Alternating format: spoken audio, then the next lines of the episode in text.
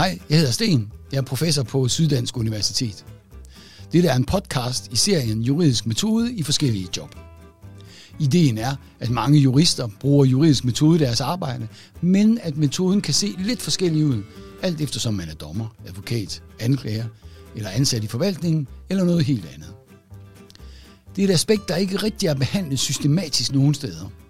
Vi startede så småt på det med bogen Jurarens Verden, der udkom i 2020 på Djøfs forlag. Men vi vil gerne gå videre, og det gør vi nu ved simpelthen at tale om juridisk metode med forskellige jurister i forskellige job. Velkommen til dig, Simon Kamper. Øh, Simon har skrevet en glemrende PhD om øh, strafferetlig behandling af psykisk syge lovovertrædere. Uh, vi bruger endda uddrag af, af afhandlingen i undervisningen uh, her på, uh, på jurauddannelsen uh, på SDU. Uh, og Simon Kamp er også DPO, eller Data Protection Officer, som det hedder på engelsk, eller databeskyttelsesrådgiver, som det hedder på dansk, her på SDU. Det siger lidt om, hvor forskellige måder man kan arbejde på som jurist. Og her for Simons vedkommende altså, at den samme jurist kan arbejde med jura på ret forskellige måder.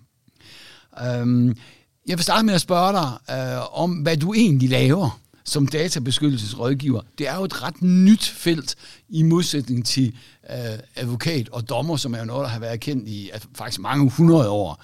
Men så er databeskyttelsesrådgiver jo en, en ret ny ting, der kom med GDPR her for, hvad er det, 6-7 år siden. Øh, så, øh, så fortæl lidt om det til at starte med.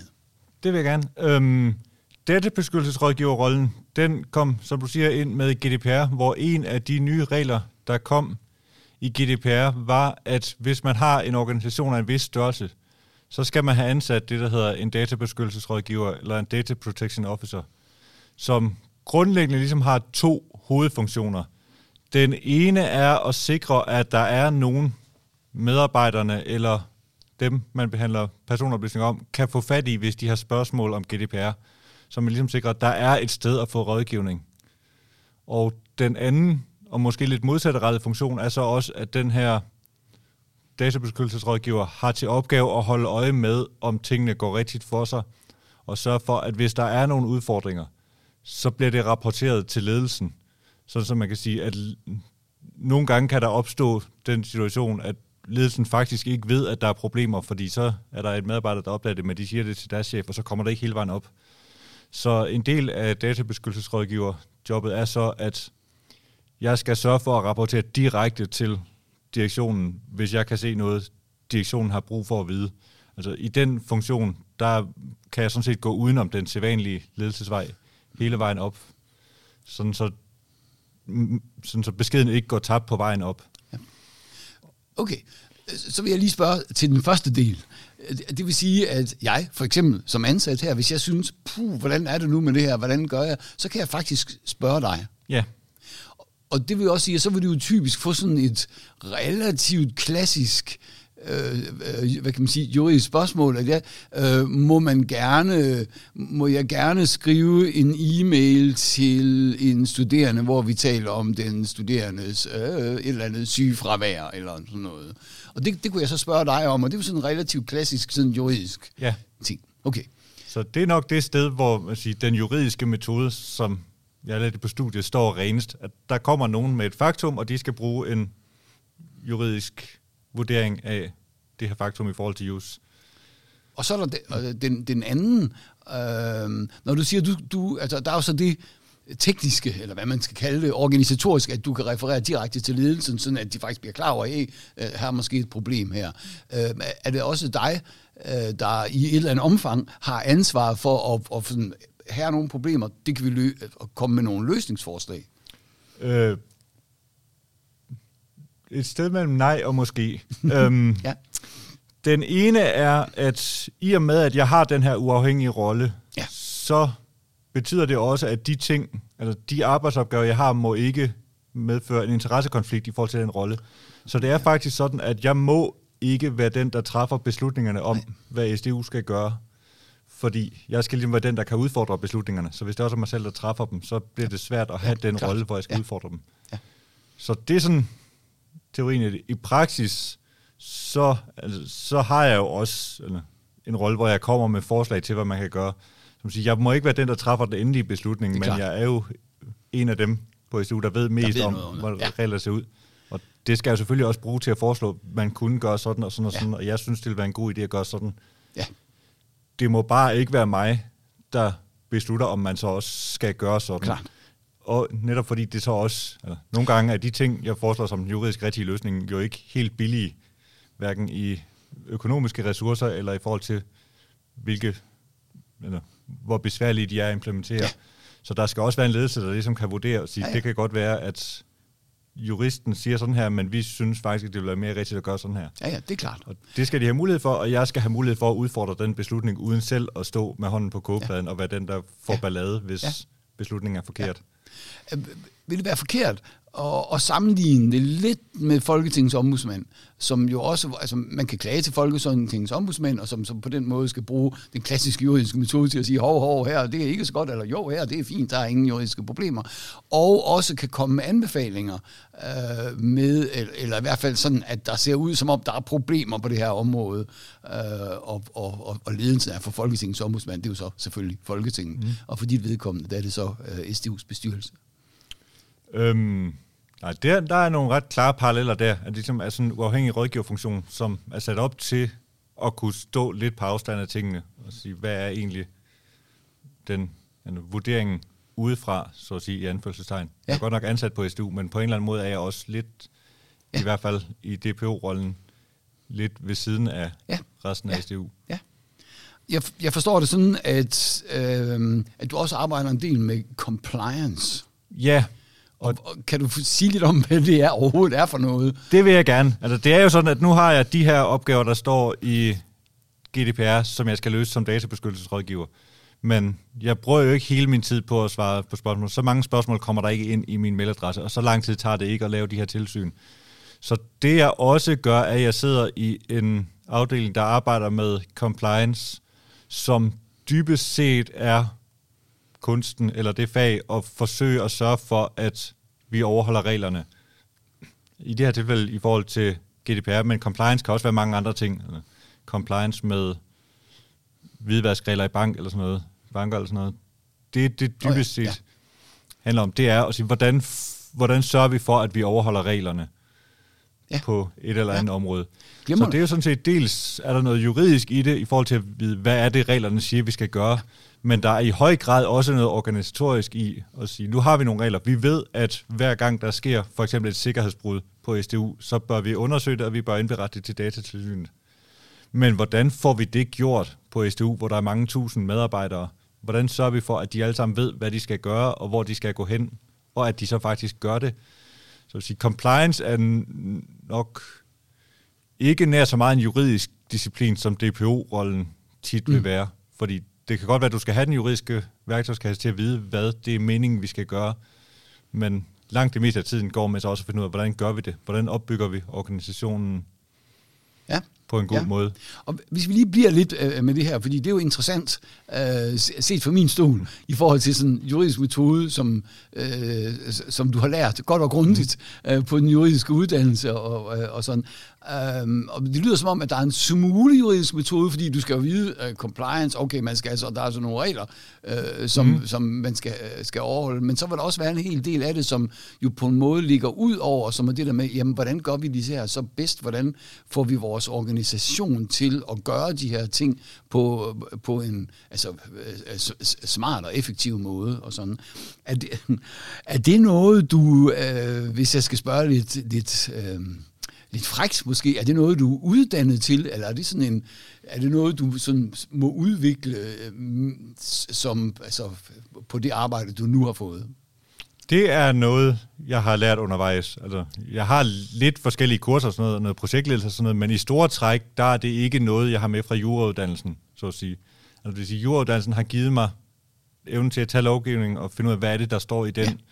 men ikke så mange redskaber til at sige, okay, hvad gør jeg så med det, når jeg nu står Ja. med en organisation, ja, ja. jeg gerne skulle have til. Og, og jeg, vil lige, jeg, jeg skal lige sige, at det er jo ikke enestående. Nej. Uh, altså det, det vil jo være der i alle, faktisk også i de fuldstændig klassiske juridiske uddannelser. For eksempel en advokat, som nok har lært at, at løse uh, hvad hedder det, juridiske, uh, juridiske spørgsmål, men som jo for eksempel ikke har lært meget om, jamen hvordan er det så, lad os for eksempel sige, hvordan er det måske at interviewe klienter, så man får de rigtige oplysninger ud, uh, og hvordan er det, man laver en god procedure i retten, øh, sådan at det hele står klart, og selvfølgelig gerne, at man øh, vinder for sin klient, og, øh, og, sådan, og det er jo typisk nogle ting, man faktisk ikke lærer ret meget om på, på juraudlandet. Så det er, altså, det er ikke fordi, det er særligt for, for DPO'en.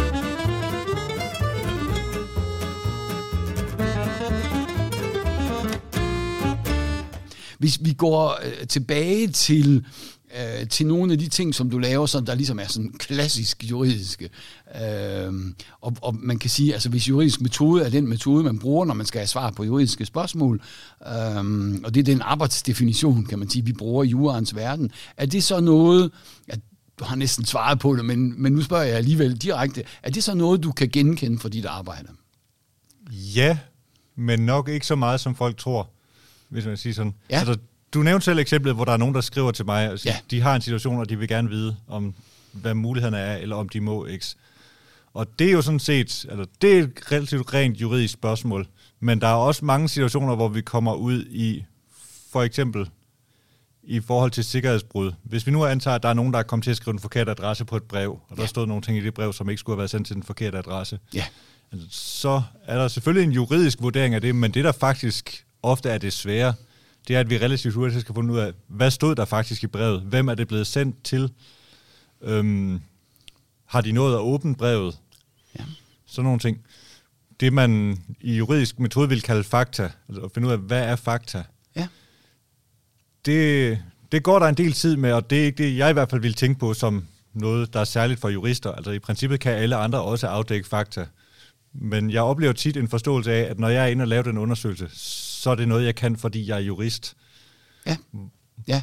Hvor jeg egentlig tænker, det er egentlig ikke noget, jeg har lært som jurist, Mhm. men det er noget, der på en eller anden måde bliver opfattet som en juridisk øvelse, fordi det har noget med Ja. juraen at gøre. Det har noget med GDPR at gøre. Ja, og det er selvfølgelig fordi de fakta, altså når man taler om fakta, så kan det jo blive noget, øh, øh, altså noget stort og meget uhåndterligt, fordi hold op, er der mange fakta. Mm. Øh, men, men det som, som jurister, eller jeg måske skal jeg stille det her som et spørgsmål, øh, synes du, du er sådan rimelig godt uddannet til netop at spørge til de fakta, der er relevante i forhold til de regler, som du nu er blevet sat i verden for at anvende? Det synes jeg egentlig, jeg er, ja. Altså, det, jeg kan måske skyde genvej i den forstand, at jeg ret noget hurtigt kan finde ud af, hvad det er for nogle fakta, jeg skal have fat i. Men hvordan jeg så rent faktisk får fat i de fakta, det er også en af de ting, der ligesom kommer efter uddannelsen, så at sige. Ja. Fordi når du laver øvelsesopgaver og eksamensopgaver på jurastudiet, så er der nogen, der ligesom har skrevet, det her det er fakta. Ja. Det er de fakta, du skal bruge og tage stilling til. Ja. Det er meget sjældent, man møder det i den virkelige Ja, verden. øh, Ja, selvfølgelig, ja. hvis du er dommer, så kommer der jo nogen med det her, men jeg støder ikke på det så Nej, tit. Ja, det er klart.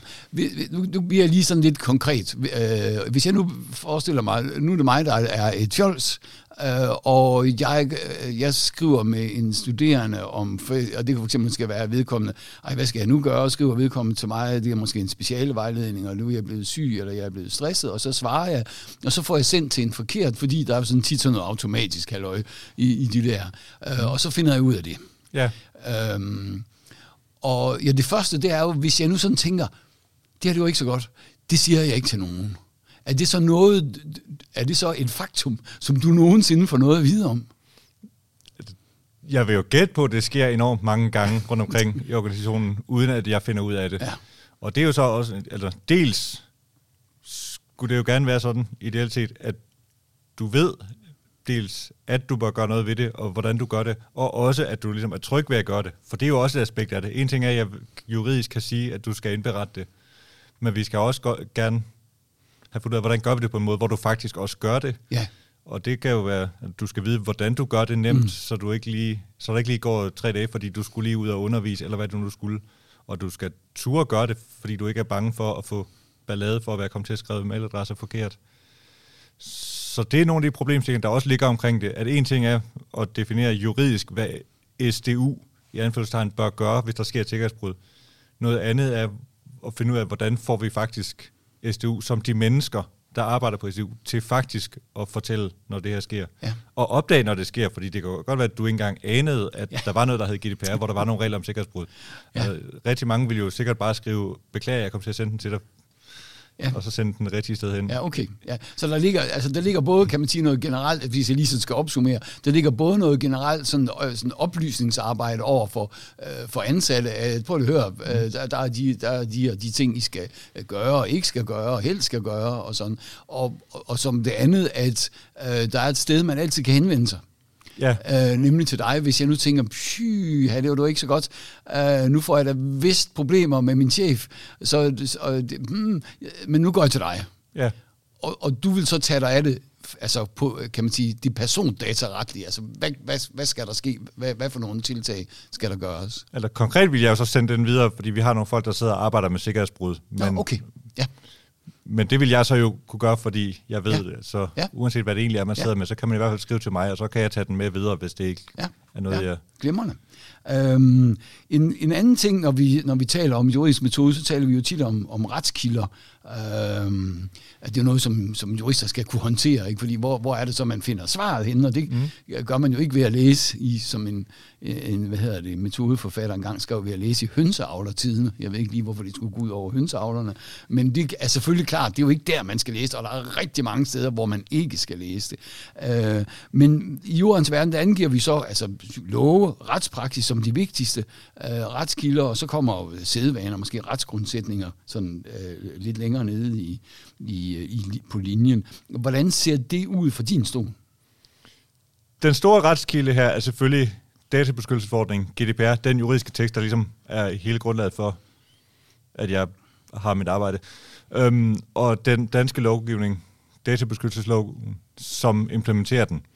Og omkring det ligger der så, dels er der noget praksis fra EU-domstolen, hvor sager i sidste ende bliver eskaleret op, som forhold til, hvordan det skal fortolkes. Der findes også det, der hedder det europæiske databeskyttelsesråd, som er sådan et samlemøde for alle de europæiske datatilsyn, som mødes og skriver nogle vejledninger. Det, der så også er med det som retskilde, er, at det på et meget højt principielt plan. Eller, ideen med GDPR er at skabe et højt niveau af databeskyttelse, og det betyder, at det bliver tit fortolket, det hedder maksimalistisk. Altså, når man skriver de her vejledninger i det europæiske databeskyttelsesråd, så bliver det foldet ud på den meget høje principielle klinge.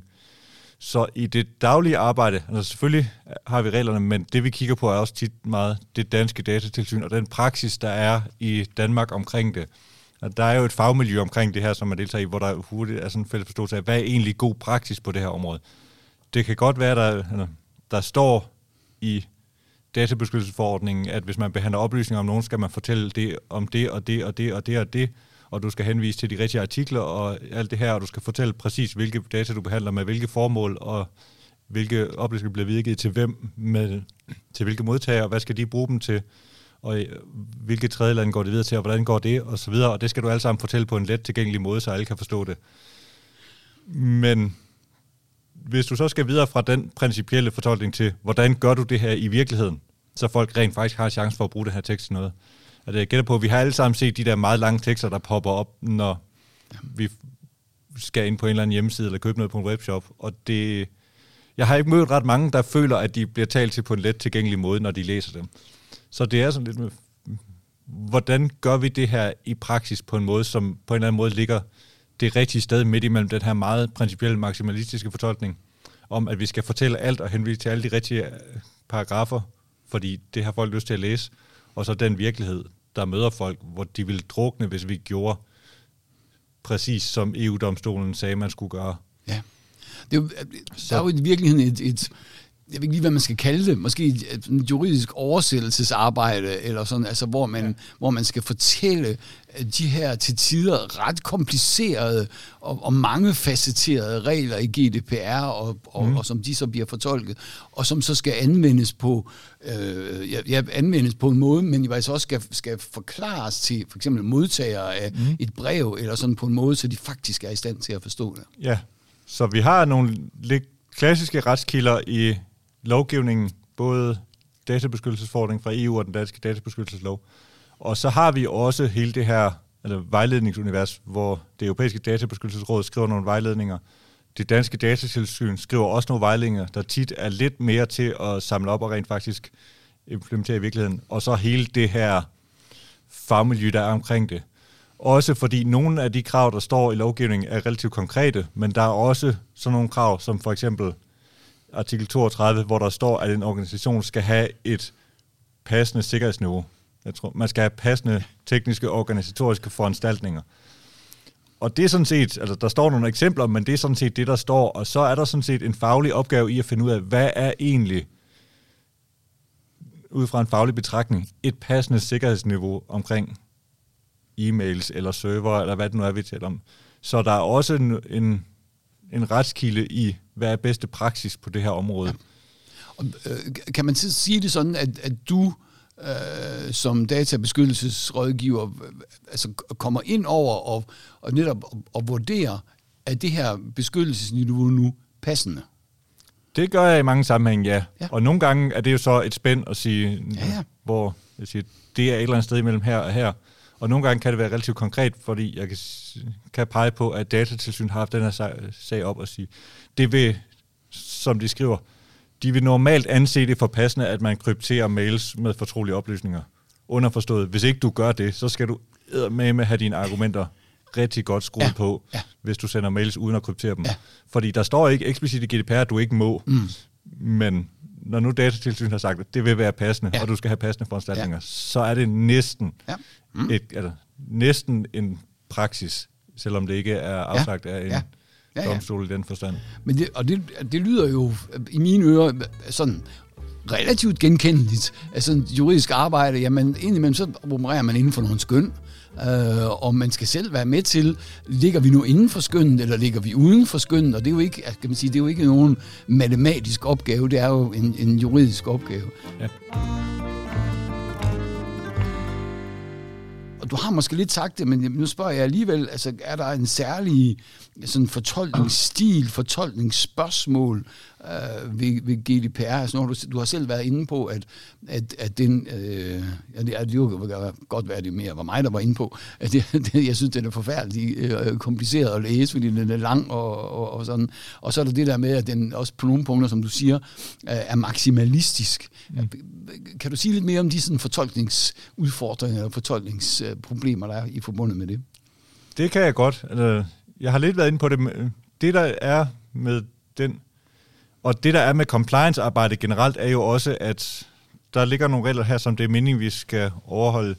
Men altså, i og med, at compliance-funktionen findes, og der er nogen, der arbejder med at blive bedre til at overholde dem, så ligger der jo også, at det er også noget, vi arbejder på. Det er ikke noget... Jo, selvfølgelig overholder vi reglerne, men, men, men hvad det vil sige at overholde reglerne kontra den tekst, der nu ligger, og den praksis, der ligger, som også flytter sig hele vejen. Det er, noget, det er jo et fortolkningsspørgsmål. Altså, jeg kunne godt, kunne godt sætte mig og altid tage den helt principielle hat på at sige, EU-domstolen har sagt, at når man skriver en oplysningstekst, så skal der være X, Y og Z, og du skal omkring alt det her. Men jeg er også nødt til på en eller anden måde at give det svar, der giver en god løsning i virkeligheden.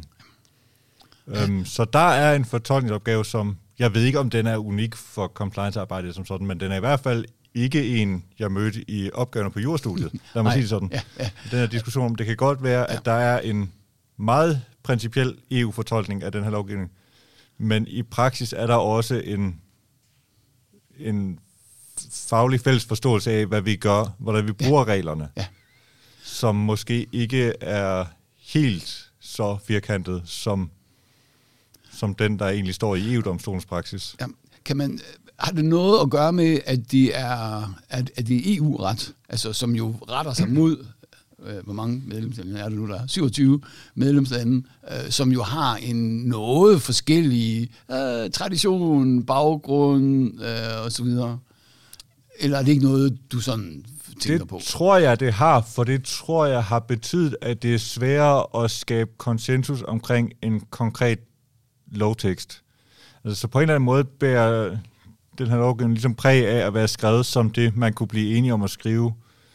Og det bliver tit mindre konkret og mindre virkelighedsnært end, altså hvis du, når en lovgivning bliver vedtaget i danske folketing, har de som regel den luksus, at de trods alt kan nøjes med at forholde sig til dansk kultur og dansk kontekst. Ja. Så ja. dels er der ja. nogle steder, hvor man måske skriver mere verdensfjern, når man skriver EU-lovgivning, og dels er der også nogle steder, hvor, der er nogle, hvor man godt kan se i teksten, at man ikke har været helt enige. Ja. Så man skriver noget, hvor man ikke helt forholder sig til det. Ja. Altså et af de helt grundlæggende problemer, vi diskuterer, er jo, hvad er personoplysninger? Ja. Hvor meget skal der til for, at noget er en personoplysning, og hvor konkret skal det være, hvor definitionen i præambelbetragtningerne i forordningen, jeg synes bare er, at man skal se på, hvad man hvad der med, rimelig, eller med rimelighed kan tænkes at blive henført til en konkret person. Ja. Og det er der simpelthen ikke faglig enighed om, hvad det betyder. Nej. Og det er jo sådan en lidt sjov ting at være ja. grundlæggende uenig om, når hele lovgivningen handler om, hvordan vi skal behandle de her personoplysninger. Øh, kan man sige sådan, at der er grundlæggende enighed om en hel, hel, om en hel del. Ja. Men så vil der selvfølgelig være nogle ting, hvor, hvor det bliver mere svært, og hvor der kan være mm. uenigheder. Altså, jeg prøver lige at tænke ud fra min egen øh, øh, lille verden, at jeg, øh, jeg fortæller for eksempel til nogen, øh, at, at jeg har haft en, en, en studerende, som, øh, hvad skal jeg lige finde på, altså som stillede nogle fuldstændig tåbelige spørgsmål, og det mest mm. dumme studerende, jeg nogensinde har mødt. Hvis jeg fortæller det på den her måde, så vil det vel ikke være en personoplysning, tænker jeg du må gerne være uenig, øh, men hvis, hvis jeg nu fortæller, at jeg i min, øh, min, i min undervisning i det og det fag, hvor man ved, at der er altså kun 20 studerende, der har jeg en øh, rødhåret studerende, lidt, lidt lang studerende eller et eller andet, der, og, og så kommer der en eller anden, mm. hvad, hvad hedder det, øh, snak om, hvor, hvor, hvor dum jeg synes vedkommende er, at så er vi vel ved at være over i, at ja. det er en personoplysning. Ja, så begynder det at nærme sig. Ja. Men der, hvor det tit kan blive lidt mere kompliceret, det er, hvis du har noget, som nogen ved. Altså hvis du for eksempel trækker en statistik over dine studerende og sender det videre, og siger, hvad har dine studerende fået i karakter, ja. eller hvad det nu har været, hvilken feedback har du givet, og sender det til nogle andre, men aldrig fortæller dem, hvem eller, ja. det drejer sig mm-hmm. om. Hvor sandsynligt er det så, at dem, der modtager det, finder ud af, hvem det drejer sig om, fordi de kan jo gå tilbage og spørge dig, og altså, ja. hvis de skruer tomskrueren tilstrækkeligt hårdt på, skal de nok finde ud af det. Så den diskussion om, hvornår kan nogen, eller hvor meget skal ja. man forvente, at folk gør for at finde ud af noget, som de i princippet godt kunne finde ud af, hvis ja. de, eller, ja. hvis de gik til de rigtige mennesker og var tilstrækkeligt voldsomme omkring det. Ja. Hvad er det for nogle midler, folk kan forventes ja. at bruge? Ja, det lyder Den diskussion er meget højaktuel lige nu, fordi der har været nogle EU-domme omkring, som ikke helt svarer til den fortolkning, der egentlig har været i praksis. Så det er sådan nogle steder, hvor man også navigerer i stedet, hvor der er nogle relativt grundlæggende ting, ja. som er uafklaret. Og ja. det er selvfølgelig ikke unikt for compliance, men jeg har fornemmelsen af, at det fylder mere, når man arbejder med EU-lovgivning. Fordi hullerne i fortolkningen kan blive lidt større, ja. når man arbejder på tværs af så mange forskellige ja. lovgivninger og ja. kulturer, ja. end de gør i en dansk kontekst. Ja. Øhm, en, en anden ting, du nævnte, øh, var det med, øh, at samtidig kunne man have på fornemmelsen, at dem, der har lavet lovteksten, øh, altså teksten i forordningen, måske ikke var helt enige, og der henstår simpelthen øh, noget uenighed, som man har så at sige skrevet sig hen over. Øh, er, er det noget, du tænker sådan ud fra din erfaring, at, at det ser man nok lidt mere med EU-lovgivning, end for eksempel med dansk lovgivning? Det tror jeg, ja. Og nogle af de steder, man kan se det tidligst, er i de vejledninger, der kommer fra det her europæiske databeskyttelsesråd, hvor der nogle gange er nogle, eller nogle gange bliver de meget konkrete og siger meget konkret, hvordan de mener, reglerne skal fortolkes. Og nogle gange kommer man til nogle spørgsmål, hvor de bare mere eller mindre citerer den lovtekst, som var uklar i første omgang, og siger, at reglerne skal forstås således, at ja, det er det, er det, som bare de samme ord, som står, altså den samme utydelige formulering, som står i teksten i første omgang. Og så, når man lige har været færdig tid, ved man godt, at det er fordi, de har siddet på mødet og været, har ikke været enige om, hvordan det skulle fortolkes. Ja. Så de har skrevet den formulering, de alle sammen var enige om, i hvert fald ikke var forkert. ja, okay. Og der, ja. mm. der tænker jeg, at den uenighed opstår oftere, når ja. spændet imellem de folk, der sidder på mødet, ja. er større. Og, og hvis, hvis du nu øh, i, i dit øh, daglige arbejde altså kommer ud for et eller andet, der ligger der, mm. øh, et eller andet spørgsmål, der ligger i, du kan sige, mm, ja, her er der godt nok en formulering, og det, ser, det er da nok vældig rigtigt, men, men det er lidt uklart, hvad det betyder, og det er vist, kan du så se ved, ved at gå nærmere ind i det, det er nok, fordi man ikke rigtig har været enige om, hvad det skulle være. Hvad gør du så?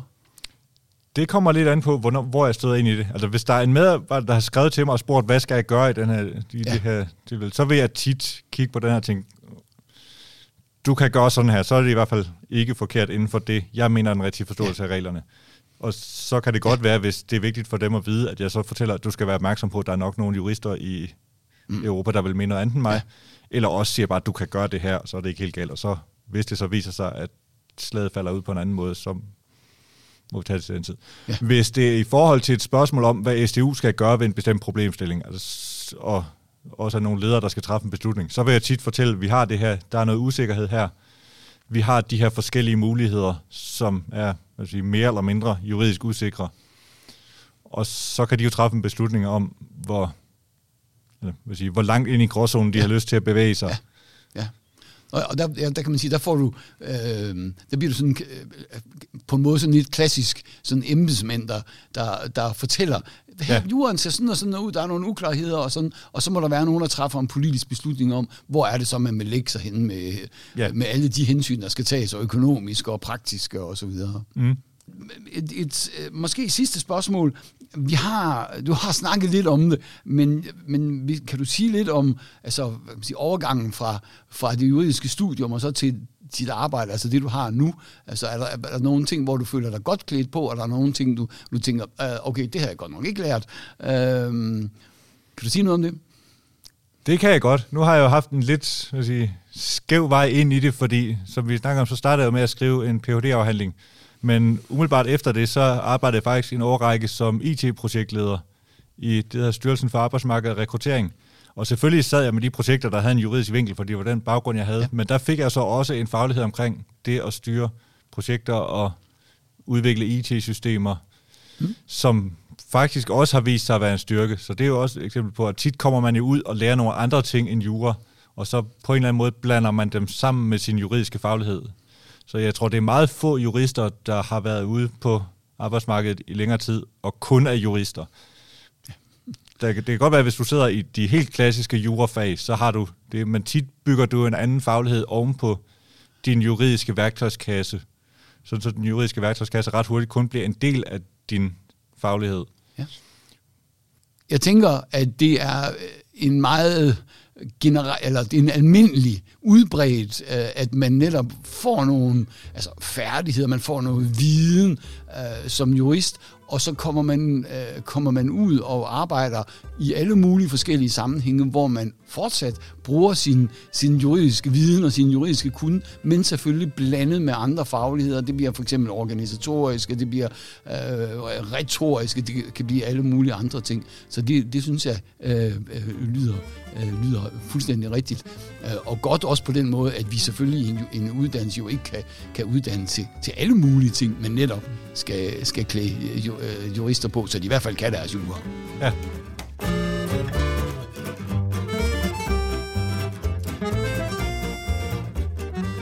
Vi har ikke mere for denne gang. Podcasten er produceret i forbindelse med faget juridisk metode. Jeg, Sten Schaumburg Møller, står for interview og idé, og Carsten Prins står for teknikken.